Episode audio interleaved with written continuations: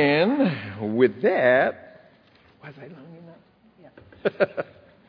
I will I will introduce Franny S. Thank you, thank you, thank you. All right, honey.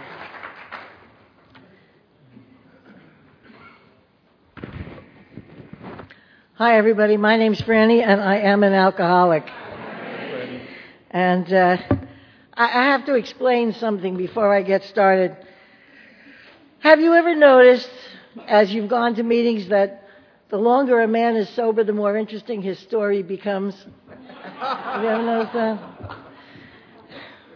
Uh, have you also noticed that the longer a woman is, is sober, the more boring her story becomes? Because she stops talking about the stuff that made her drag her greasy self in here in the first place. Ladies not only don't do that, they don't talk about it. And uh, so I just have to tell you that my sponsor made me promise that I would not um, clean up my story, that I would just tell my story. And uh, I can't tell all of it uh, in the allocated time, but I can tell most of it so that you can tell that I deserve to get into Alcoholics Anonymous.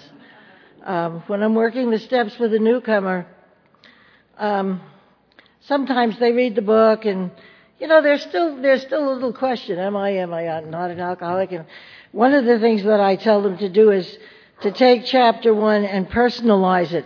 So every place where it says we to put I and every place where it says uh, uh, our to put my. Make it yours make it yours. And uh, and we go through that. And by the time we're finished working together on 1 2 and 3 um, they have done that. They have gone through chapters 1, 2, and 3. And they have also written 25 reasons why I should let them into AA. Because it's a really good thing to do with a newcomer because they're real busy convincing you to let them in. They're finally putting down some of the stuff that they did, you know. You don't always get that in the fourth and fifth step. And, um, and what it does is it makes it real for them. It makes it real. Um, I, I don't do anything special. I work the steps with people out of the big book of Alcoholics Anonymous. And uh, that's how I sponsor them. I've always sponsored people. And I'll get to that for sure. So anyway, I'm going to share in a, in a general way what it used to be like, what happened, and what it's like now. And hopefully I'll get out of my drunkalog long enough to get sober and work the steps because I just want to assure you I have done that. But uh, I have a friend that gives me a really bad time because one time, I don't know, I, uh, whenever I speak, I always say a prayer, Dear God, fill my mouth with worthwhile stuff and nudge me when I've said enough, you know. And, and, and I pray for that because I don't want to get ego involved in being up here. You know, um, come to think of it, this is not a psychological program. Well, then how come we tell each other our stories like it was therapy or something? Did anybody ever wonder about that? Well, I know what happens. You want me to tell you? Okay, it's simple. We sit around and entertain each other, and God gets us sober. you know? I, I, this is where you're going to find the newcomers. We don't go send out sobriety squads to the bars anymore. And trust me, when I got sober, oh, that's right, everybody's good. Um, my sobriety date is February 7th, 1970, so that makes me 41 years sober.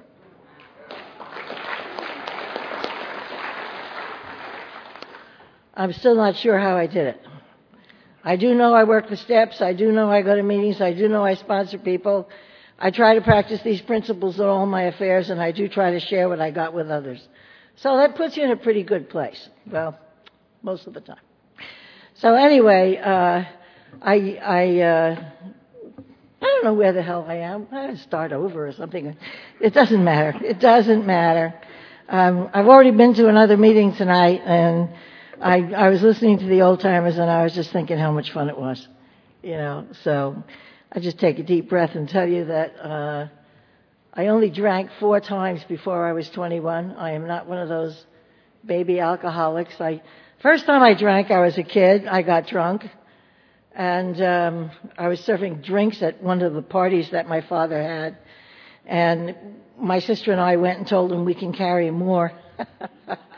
and he put more because he thought it was cute. And instead of making a right turn into the living room, we walked straight into the closet at the end of the hall, closed the door, and drank everything on our trays. she was five and I was six.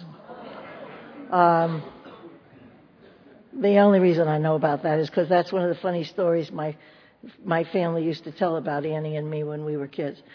The second time I drank, I was 14 years old. And I went out with some of my friends. It was the first time I drank in a bar.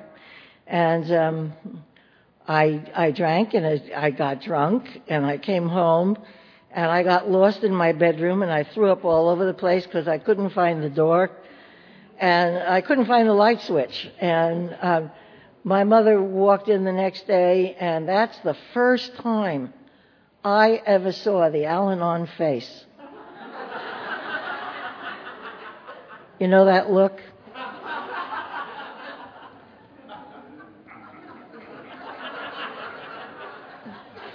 No mercy, no mercy. And uh, she's standing in the doorway looking at me, and I'm sitting on the end of my bed, and I smell, and I'm feeling sick, and you know, I spent most of the night. You, have you ever done this where you've got one foot on the floor so the bed won't spin out the window? You know, you gotta you gotta keep one foot on the floor so it it won't spin. Oh God! And you have to hold on to the pillow. Yeah, well, that's the way I spent that night. And she stood there looking at me. And she turned around and she walked away. And you know what? I I had no, I didn't know what was going on. And um, when I took my fourth step to my sponsor, and I took my fifth step, I told Dottie, my, my sponsor's name is Dottie McCafferty. She died, and uh, but she was my sponsor to the day she died. And um, I told Dottie, I said, you know, I don't even know if this belongs in my fifth step, I, but it's something that happened, and it's something I never understood. So I described the situation to her, and she said, okay. She said, do you understand today what happened? I said, no. I said, I haven't got a clue. She says, Franny, she says, Your father was a flaming alcoholic. He was dying of the disease. You're the oldest one of her three kids. And she walks into your room and you're sitting there looking and smelling just like he does. She says, Your mom knew. She's, lo- she's losing her husband right now. And here's her oldest kid. And the, obviously the oldest kid has the same problem. And she says, I'll tell you something. She said, That is agony. And she says that agony is inexpressible. There is, there is no way you can explain that kind of pain. There's no way to describe it. I was just sitting there when, when Dottie was telling me that, I was, wow. And I thought, what about amends? I mean, you know, I, I, I knew that obviously amends were coming up. And she said, you have to think about that one.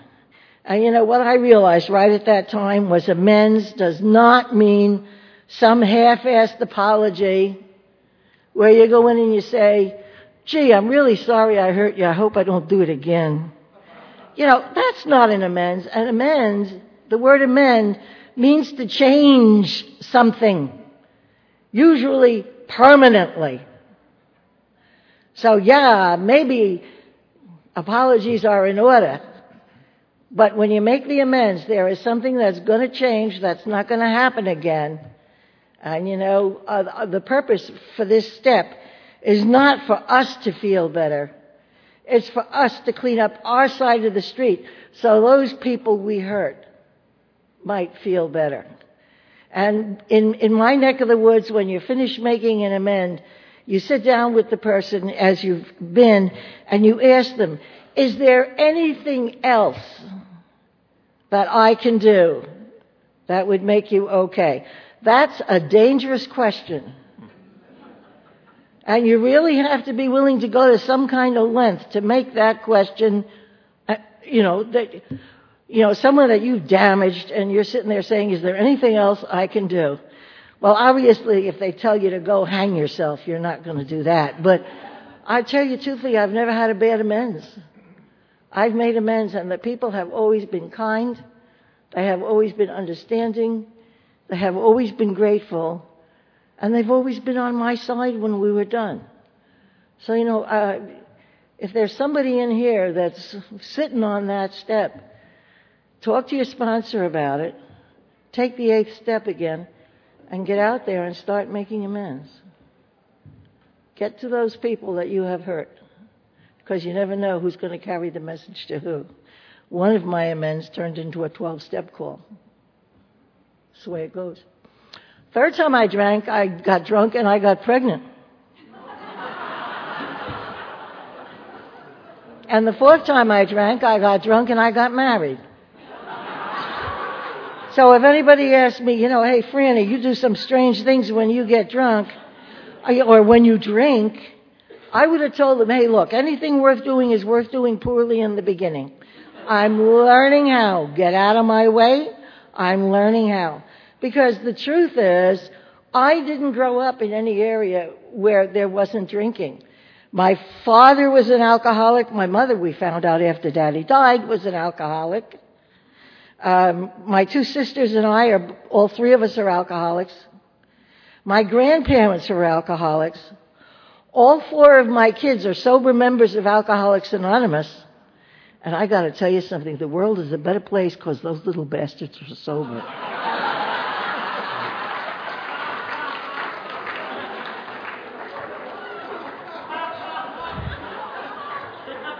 You have no idea have no idea. I'll, I'll try to give it a little bit to you, but I, I strongly suspect that one day they may be here telling their own stories. So, and um, it's just it's it's just been a powerful experience for me. Oh, and my two oldest grandchildren have already been to AA meetings just to check it out, just to just to to see what's going on here, you know, because they know they're going to get here. So if anybody says to me that it's not, that uh, it's not a genetic thing, I, I I don't have that evidence. The evidence that I have is that it is genetic. I mean, I, I'm looking at four generations, dyed in the wool alcoholics, every single one of us. You know. So who can say? I don't argue with people about some of these opinions, but I do know that my sponsor told me to keep my mouth shut when my kids were going to work their way in here. And I will get to that because that's part of my story. So anyway, that, that nice guy that I got pregnant with, we moved to California from New York. I'm a Catholic Irish alcoholic, CIA. And, and we, uh, got a place out in the San Fernando Valley. This was just when they were opening up all the houses to the Korean veterans. And we, we got ourselves a three bedroom, two bath, split level trap, just like everybody else. And, uh, we were out there and I had, let's see, we, we bought a car. I had a kid. We bought a, uh, house. And then I had another kid. I don't know what we got another kid. He got on the fire department. I don't know. By the time I was 26 years old, he was on the fire department. I had four kids uh, a mortgage out in, in North Hollywood and one car that he used to take and go to work with every morning. And you know, the truth of the matter is, I thought to myself, this can't be what I was educated for. this can't be. It's impossible. So I went, I went to my girlfriend, Shirley Schwartz, and I said, Shirley, is this all there is? And she said, yeah, well, yeah, Franny, what else do you want? And I, I, so I figured, okay, I'll go up, uh, I'll, I'll go up to St. Genevieve's on Roscoe Boulevard. I'll talk to the priest up there. So I went to the priest up there, and uh, not that I'm getting hostile by this time, but I said to the priest, Father, if the only thing you want from me is just to breed thousands of little Catholics, why, why do you guys educate women?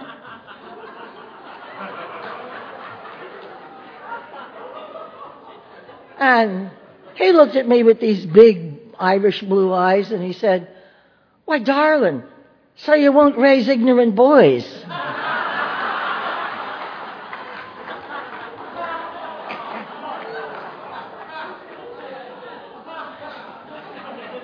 Thank you for responding. Because I got to tell you something. I told that story in North Hollywood at a meeting one time, and everybody looked at me and went, So? And your point is? And I thought, I am in alien territory. That's all there is to it. Just, the enemy is out. So, but anyway, so I'm glad you're with me. So those were the four major times. But what happened was raising those kids and living in that uh, split level trap with all the other um, housewives. I got bored pretty quick, and we used to have coffee clutches. So instead of a coffee clutch, I used to have because I was from New York, see, so they thought I was sophisticated. I wasn't sophisticated. I was so naive, I was, I was ridiculous. But they wanted me to have cream sherry with little, cre- little uh, crystal goblets and these little crackers, you know, the social teas. And so I knew how to do that. I'd learned that from the nuns anyway. And do you know I went to a convent boarding school? I was raised in a convent. I didn't talk like this until I got into AA. I was raised in a convent. I went to a private high school, Mother Cabrini High School, and I went to an all girls college, Hunter College.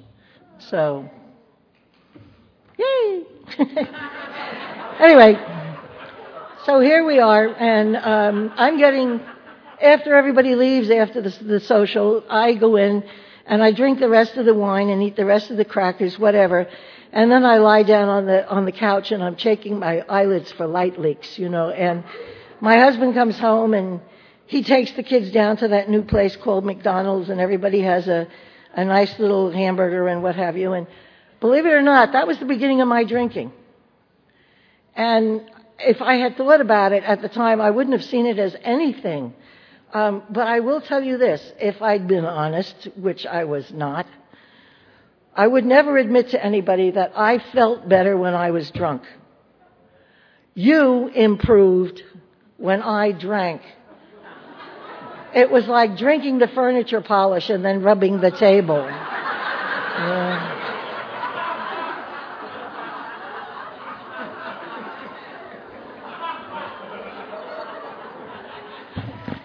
Somebody's got to identify with that one.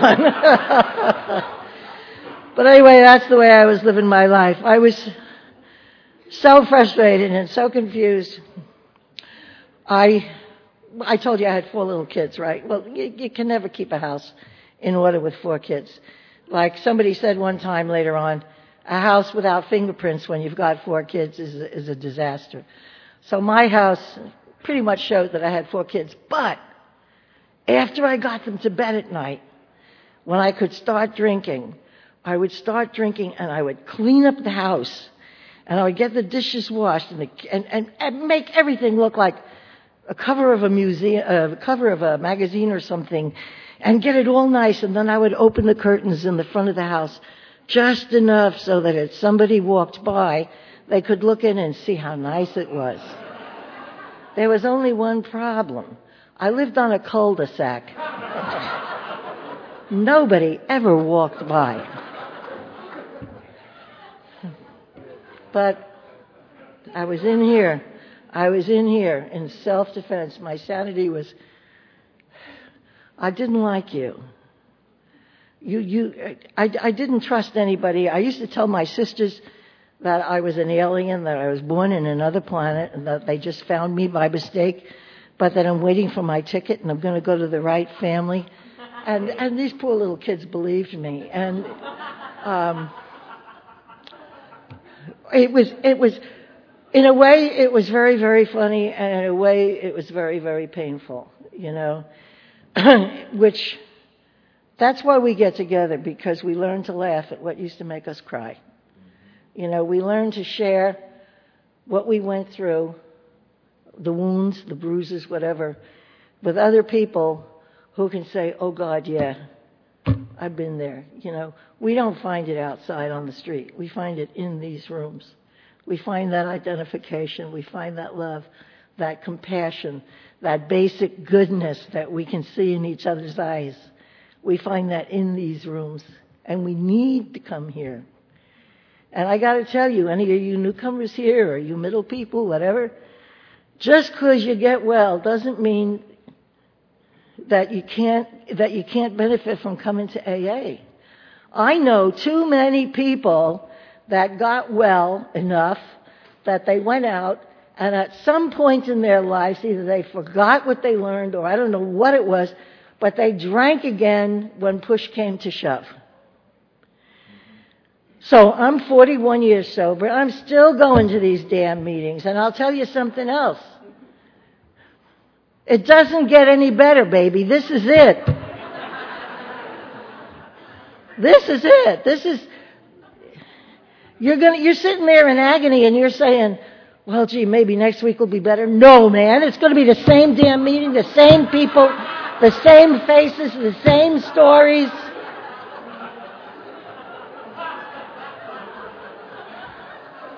And you're going to learn to love those people. Somebody said to me one time, how, when, when, how often, when, how long do I have to come to these meetings? I mean, it was just like that. And I said, until you want to. And that's logical enough that, you know, newcomers make noise because they want to. They, they don't have any real questions. you know, they're, they're just, Uh, it's going to be like that, huh? Okay, let me tell you. So here we are. I'm drinking more and more. My husband is wondering who the hell is this. He came to me one time and he was folding and unfolding a kitchen towel. Now, my ex husband is a Los Angeles fireman. And those guys don't raise any wimps. And I could make that man cry. He used to get so frustrated with me. And one time he was folding and unfolding a kitchen towel. And I walked up to him and I looked at him and he's folding and unfolding this towel. And the tears are running out of his eyes down his face. And I said, What's wrong with you? And he said, Who the hell are you? Where's my wife? Where's the girl I married? Where's the lady that I want to live with and, and, and have my kids with? And where's the woman I want to grow old with? Because I don't know who you are. You're some kind of a devil and you've stepped in here and you may look like her, but you're not the person I married. I want you to get the hell out of my life and give me my wife back. And as an alcoholic, we all know, you don't know what to say. And the only thing you can do is wait until he runs down so you can go get another drink. Because it isn't that I ever intended to hurt the people I hurt when I was drinking, but they just got in the way. Anybody that got between me and my drink, I had a problem with. No, they had a problem with me. Yeah, that's more truthful. So anyway, we moved down to the beach, and I was walking around. The, we lived in Redondo Beach then, and I was going down the beach with the kids, and everything seemed so much freer than being out there in the valley. And there were these people down there on the beach, and my God, they were fascinating. The guys had these bell-bottom, hip-hugger, corduroy pants with these big belts, and and they were wearing vests, and they didn't have any shirts and their hair was much longer than mine. And the girls, they looked like Russian peasants or something, you know, with these get-ups, and the, they had flowers and feathers in their hair, you know, and they're running around singing "Dawning of the Age of Aquarius," you know, and they're, and they're, and they're all in, and they're smoking these weird cigarettes and they're drinking this wine out of big bottles, but they covered them with bags and I guess that was supposed to make the police think it was soda. I don't know. But that's what I went. I walked up to them, coming from the environment that I came from. I formally introduced myself to them.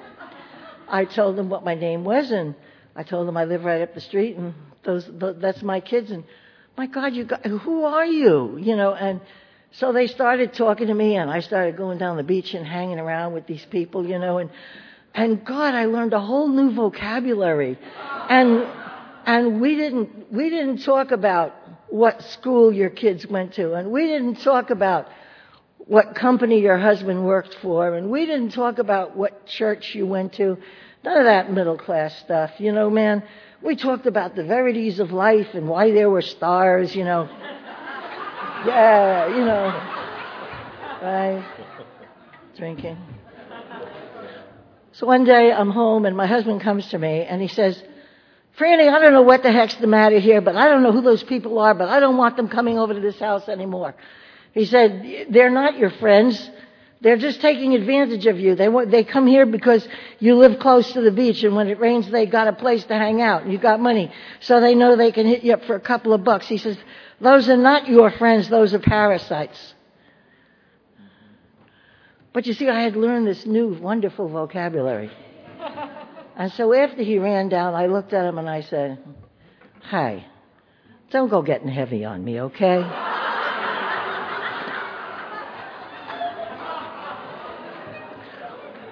And he, uh, he did the thing my mother did. He threw his hands up in the air and he walked away. So I continued being footloose and fancy free down there on the beach. And uh, that summer, my oldest son was going to celebrate his eighth birthday. And um, what happened was uh, I went down the beach. I was supposed to be there at, at home putting the birthday together, and instead I went down the beach with the kids, and I was sitting in Tony's on the pier drinking. And my husband came down a couple of hours after he went to work, and he came home. He was looking for a birthday party, and the house was empty, and he knew where we were. So he came down to the beach, and he pulled me off that bar chair, and he punched me all the way up the he steered me. He punched me on this side, and I would go that way, you know, and be walking behind me, steering me up the the pier. And here's the kids standing down there at the end of the pier and waiting to see what Daddy and Mummy are going to do now. And just I had a little hunch that I didn't like it, so I reached in my pocket and I pulled out some money, and I gave it to my daughter Annie, who was nine. Buddy was eight, and uh, Michael and David were there. And I said, look, buy some ice cream and walk home because we were only two and a half blocks from the beach. You just walk on home and we'll pick up a birthday cake and we'll have a birthday party. So my husband and I got home and he's still just fit to be tied and there was a phone call and I picked it up and my daughter is saying, Mom, come down here quick. We don't know exactly what happened, but Buddy was sitting on the railing of the pier eating his ice cream, and we think he fell or he got pushed or something, but he went over into the water, and we can't find him. And I, uh, I handed my husband the phone, and she told him what had happened, and I, he shattered right there in front of me. I took him. I know what it's like to get shocked into ice cold sobriety. I took him, I put him in the car, I drove us back down to the beach. And I started running down that beach into the water, and this big fat Samoan friend of mine that I used to swim with grabbed me, and he flipped me around and he pushed me down in the sand. He said, My God, Franny, don't you find him. And he held me there, kneeling in the sand, watching the water, until one of my friends came walking out of the water carrying my birthday kit. So then we were up at the hospital, and I got to tell you something. Human beings touch each other when there's any kind of real tragedy. You know, we put our arms around each other, we hold each other, we console each other. My husband was standing on that wall in the hall outside the emergency room, and he's got his arms folded, and I'm standing on the wall opposite, staring at him with my arms folded. And the doctor came out and he said, I'm sorry he's gone. And the two of us just turned around and we started walking out of that hospital without even touching each other. That's what my drinking had done to that family. That's, that was my gift to that family. And I, I just went quietly crazy. I didn't cry. See, because I had started running around with the bad boys. I wasn't running around with the hippies anymore, you know. I was running around with the bad boys that supplied them with the dope. And uh, these were the guys that carried knives and guns. And you never admitted any weakness. Because if you admitted any kind of a weakness, they would just cut your throat and take your money and run. It's, that's the kind of life. See, I was running with the bottom feeders. So I was just crazy. I, I just snapped. I never, I never said a thing. I never cried. And my husband came to me about um, a month, two months later, I don't know exactly, and he said to me, Franny, he said, I'll tell you what I did. I've talked to the teachers, I've talked to the psychiatrists I've taken you to, I've talked to the psychologists, I've talked to the family counselors. That man spent an awful lot of money trying to fix me. We had gone through every psychological program there was. He said, I've spoken to all of those people, and they all told me the same thing. So I'm divorcing you and I'm taking the kids away from you before you murder another one of my children. Uh, you know, I, I said, that seems like a good idea. And then I got to thinking about it and I realized, yeah, I'm pretty casual with these kids. Yeah, I, you know, I'm, I'm, I'm not the best mother in the world, but I do love them. And I know they love me. And I really believed that they would be better off with me, but I didn't know if I could really, I didn't care. I decided that I was going to do everything I could to get the kids, get the custody of the kids. So I went and I found a lawyer who smelled like a newcomer. I hired him, I seduced him, and I blackmailed him into providing false witness in a court of law that said, well, she's not much of a wife, but she really is a good mother. And I got the custody of those kids.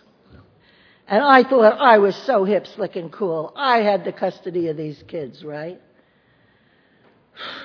Well, you never know what the real reason is. Later on, uh, the, I changed my mind about that hip, slick, and cool business. The reason the kids were with me because they had to see their mother hit her bottom so that she found Alcoholics Anonymous because when it was their turn, then they would know where to go. That's the reason I got those kids. But anyway, here I had them, and now I had to find a, a job appropriate to my intelligence and my education.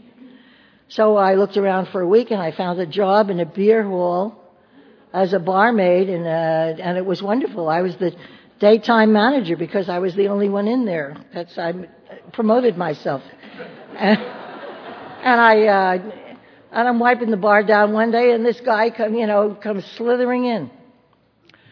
He was uh, half Cherokee from um, Anadarko, Oklahoma, and he shot pool the way I did. He played the kind of music I liked. He danced with me all the time.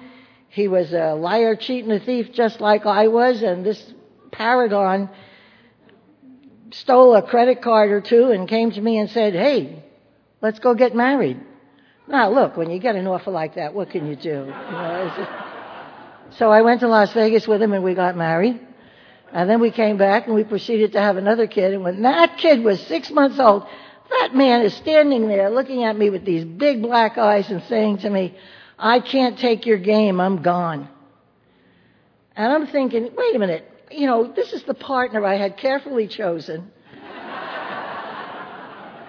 well, as well as I could, and I don't want to lose him. I got, I got, I'm that much further, you know, I didn't say it in these words, but I was that much further into the disease. I had another kid. I didn't want to have to go back to, I didn't want any of that. So he walked away, and what I did, I went in and I called up the operator and I said, See, I remember my mother called AA on my father, but my father always got away just before they got there. But I remembered that. So I called the operator. I couldn't see the dial because I was drunk. And uh, I, said, I told the operator, I said, hey, give me Alcoholics Anonymous. And she gave me the Manhattan Beach Alano Club. And you know how newcomers hang around trying to help, you know? Well, some newcomer uh, when I when she she dialed it for me, and I, I said, uh, the this guy said, "Hello, this is Alcoholics Anonymous," and I said, "Hi, give me the boss." and he said, "This is what I heard. Hey, there's a lady here. She wants to talk to the boss. Give me that phone. No, no, you give it to me. No, I got it."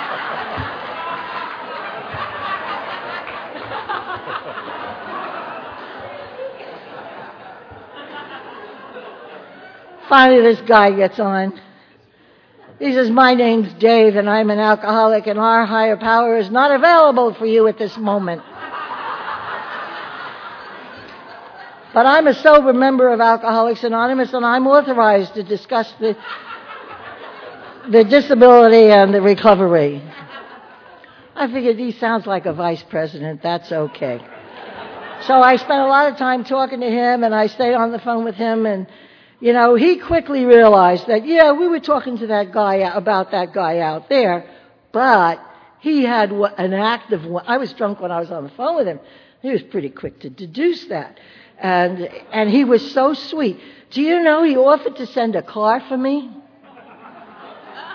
I hadn't had a car pick me up in a long time. And I, I really liked him. And, you know, I dearly loved my husband, but a girl's got to look out for herself. And I figured maybe this is plan B. You know, and uh, so anyway, I said, no, I don't want you to pick me up. I don't want you to send. I'll get myself there because I was afraid I'd be bored. And you see, the truth of the matter is, you can abuse me, you can fight with me, you can you can do anything you want. Don't bore me. So I, uh, I, I'll take myself up there, thank you. And I put my last quarter. I think this spoke something for my intention. I had 25 cents. And I can tell you that in 1967, gasoline cost 25 cents a gallon. And I bought a gallon of gas and put it in that big old beater that I was driving with that last quarter. And I drove up to that meeting and I walked into my first meeting of Alcoholics Anonymous, and I want to tell you how I got ready for it. I put on my 79 cent Zoris from Zody's. I put on a camel colored hip huggers, bell bottom, corduroy. I found out in my backyard after a party, but they fit me and that made them mine. I had a man's shirt that I had bought from Goodwill for a dime there was a button missing, but I had it pinned carefully. I had a camel colored sweater that I'd stolen from, from Goodwill because I couldn't afford to buy it. I had a broken nose and two black eyes from the heated argument the night before. And this was in 1967, and the afro didn't really come in until 75, but I have that kind of hair, and I had an afro in 67. And I walked into Alcoholics Anonymous wondering if you were going to live up to my expectations. yeah. And they, this guy saw me coming, and I, I don't know how he knew who I was, but he saw me and he went like that, and he pointed to the chair right there, and I sat down, and and he started talking. His name was Frank Priest, and he's dead now, so I can give his last name. But that man talked about some stuff that made my face hurt from laughing so much. I, I don't know when I stopped laughing, but I do know that first meeting of Alcoholics Anonymous, you had me laughing so hard. My sides hurt, my face hurt right here, my jaw. I mean, it was just like, what the heck is going on? And see, I was always very careful whether I laughed or cried at any one time because I was such a phony. I was always a phony. I always looked to you for anybody else for my cues. So I never cried until I saw somebody cry. And I never laughed until I saw somebody laugh because my timing was off. But what I found out was in the halls of Alcoholics Anonymous, you guys all laughed the same time I did. And I said to myself, these people are sick. I knew. So, and anyway, he talks for about a half an hour and God, we just enjoyed it. And then he says, okay, he says, now it's questions and answers because what I didn't realize, they had snookered me into the newcomer meeting on Friday at 7 o'clock. So, uh, and I knew if he was going to bring up questions and answers, he had to have a shill in the crowd. And I had to get, so I raised my hand real quick and I said, hey, hey, um, how do I get my old man to stop beating me? And he looked at me and he said, I haven't had anybody's old man beat me since I got sober, which tells you something about his program. And he says, but I want Indian Jeannie to get up here and to tell, share her experience strength with this lady. So Indian Jeannie got up and she said, my name's Jeannie, I'm an alcoholic. And any son of a bitch that lays a hand on me, now that I'm sober, is going to get a knife right in the gut. And I said, hot dog, these people have the answers. I was thrilled. So I stayed for that meeting and I stayed for the 8.30 meeting and I stayed for the, the, the midnight wrist slashers meeting, you know, and, and boy, I got myself home and I, when I got home, I polished up the biggest knife that I had and I, I put it right there so that when he came home, I could introduce him to Alcoholics Anonymous. You know, and he came home and I had that man in the corner with the knife right here. And I'm going, and I'm a child of God and, and I'm, I mean, and I pulled the knife back to get a reaction and he split. So I figured, good. I went to every meeting I could go to that weekend. I went to every meeting I could go to the next week. And you know, somebody came over to me and said, please don't ever do this to a newcomer said, honey, why don't you find the people that you really identify with? Hey, anybody I identified with was in deep trouble. But I went and I found my people, and we were the ones that stood outside the club, dragged our fingers, kicked our heels, and yeah, this is a heavy meeting. Yeah, real heavy, yeah. And while everybody else is going in and out. So what I did was, um, I turned into a good bad example. I turned into the one that came to meeting meetings for three years drunk. See, the problem was I couldn't tell you who I was. I couldn't tell you I'm the lady that killed my kid. I couldn't tell you what I had done. I couldn't tell you that I was the animal that hid under the pier with a stick keeping the, the rats away from me because there were two-legged rats up on the up on the pier looking for my ass one more time because I'd stolen somebody's something and eaten it, snorted it, sold it, lost it, whatever the hell you do with other people's stuff. You know, because that's that's what I was. So I couldn't tell you who I was, and because I wouldn't tell you who I was, you were willing to take me for lunch and you told me your story, and I listened carefully, but I would never tell you mine. And I stayed drunk. I went to meetings faithfully drunk for three years. And at the young people's meeting on a Sunday night one time, there was this lady standing there by herself, and I hated her. I hated her with such a passion you can't believe it. And I went up to her and I said, Dottie, I want to talk to you. And she looked at me, you know, and she knew who I was. And she says, Yeah, Franny, what's up? And I was going to tell her what I really thought of her. And what I said was, Would you please be my sponsor? And I don't know where that came from. It was some kind of God shot, that's all I can tell you. But she looks at me and she says, Oh God, Franny, she says, I don't know, you're such a loser. uh,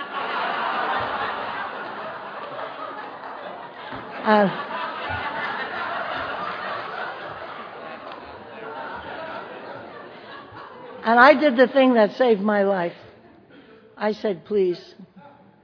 She said, Well, she put her hand out and uh, one of her lieutenants gave her a directory and she, you got those kind of dragon ladies here, right? Okay. So she started marking, she started marking and she gave it to me. She said, these are the meetings I go to, I'll see you there.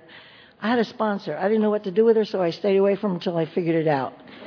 But I had no idea. And you know what happened? I, one day she called me up and she said, um, in the morning, seven o'clock in the morning, and I picked up, picked up the phone and I said, yes, hello. She said, Franny, she said, are you still taking speed? I don't know how she knew that, you know. I don't know. And I said, uh, no. And she said, good. She said, when did you stop? And I went, this morning. and so she said, okay, come on over to my house, start hanging around. We'll start watching people that are doing sobriety so that you can see what to do. So I started hanging around with those people, and you know what? I had inadvertently joined in with a den of step Nazis. They didn't want anything from me. I couldn't entertain them with my funny stories. I couldn't do anything.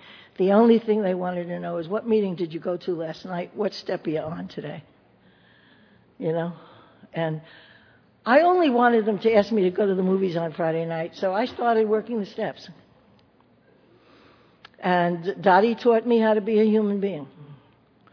And she told me that she couldn't stand me. That was the reason she got me into the steps so fast. because she just couldn't stand me and she was hoping there would be an, an effective personality change as promised in the book so that she could tolerate me. And it's, it, it seems to have happened. And when I was nine months sober, this Indian girl named Becky came up to me and she said, Franny, will you be my sponsor? And I said, Oh my God.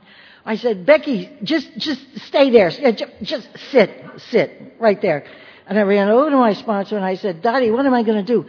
Becky just asked me to be her sponsor. And Dottie said, Franny, you stay one step ahead of her. She'll never know the difference. and so that's what I did. And three, three years later, Becky married a, a guy that was in the army and took Alcoholics Anonymous to Germany. So you never know who's going to carry it, you know. And, um, and I kept, I kept, I stayed sober. I've been married twice on the program of Alcoholics Anonymous. There are some fools in here that were willing to marry me. But the thing that happened was, I did go to my sponsor in the beginning I said, Dottie, Janet's got a boyfriend. Susie's got a boyfriend. The other lady, I can't remember her name, has got a boyfriend. Where's mine? And she, she said, Franny, any guy that's interested in you at this stage of your life isn't worth your time. And so, okay, you know, and I've had, I've had occasion, I've had occasion to tell that to women that I sponsor. Honey, be grateful for the time. You're not here to find a man. You're here to find a higher power. You know, you go looking over at the men's meeting for a higher power, you're only going to find a guy who's trying to take a hostage. You know, leave it alone. Because I felt just so sorry for the men because these guys would pick up these little cuties and they think that they're taking home a, a goldfish and they get up the next morning and it's a barracuda, you know, and, you know, so.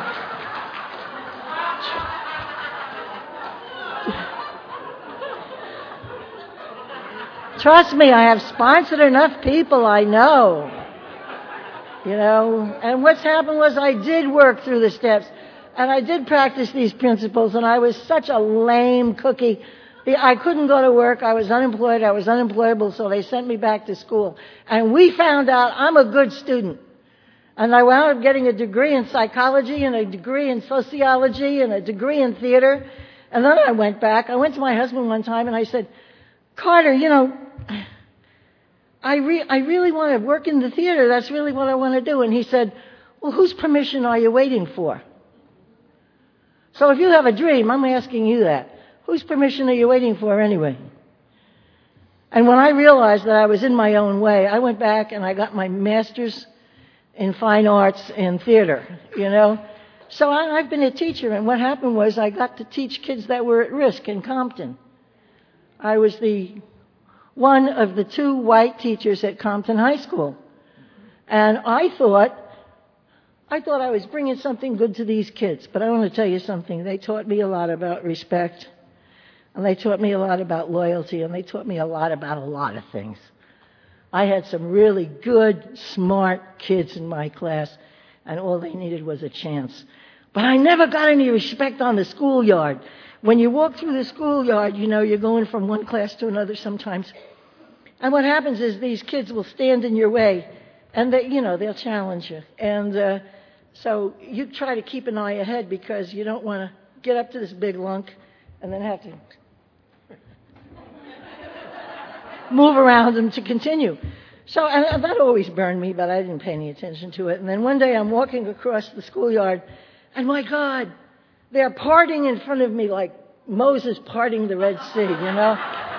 And I'm looking and I'm saying, wow, finally some respect, you know, I love it. And I got over to the theater and I unlocked the door and I, really have to kick it to get it open. And I turned around and here's two of my biggest mahoos right behind me. so you know, I got to tell you, you do learn a lot when you stay sober, and and uh, you know, life is fun, and we're here, and we're going to have a party. And thanks for coming to my party. You realize it's all about me. I will share my cake with you. I will give you a soda or two. You know, I will give you a hug or two as I see you in the halls. But it's my party, okay? mine and I'm sharing it with you. And each one of you, I hope you realize that this is your party and you're sharing it with everybody else. You know, because we are it, and we go through life. We keep going to meetings. We got a sponsor, and she's holding on to us on this side. We got all those idiot newcomers hanging on to us on this side, sponsees. And you go through life like this. You can't fall down. Thank you.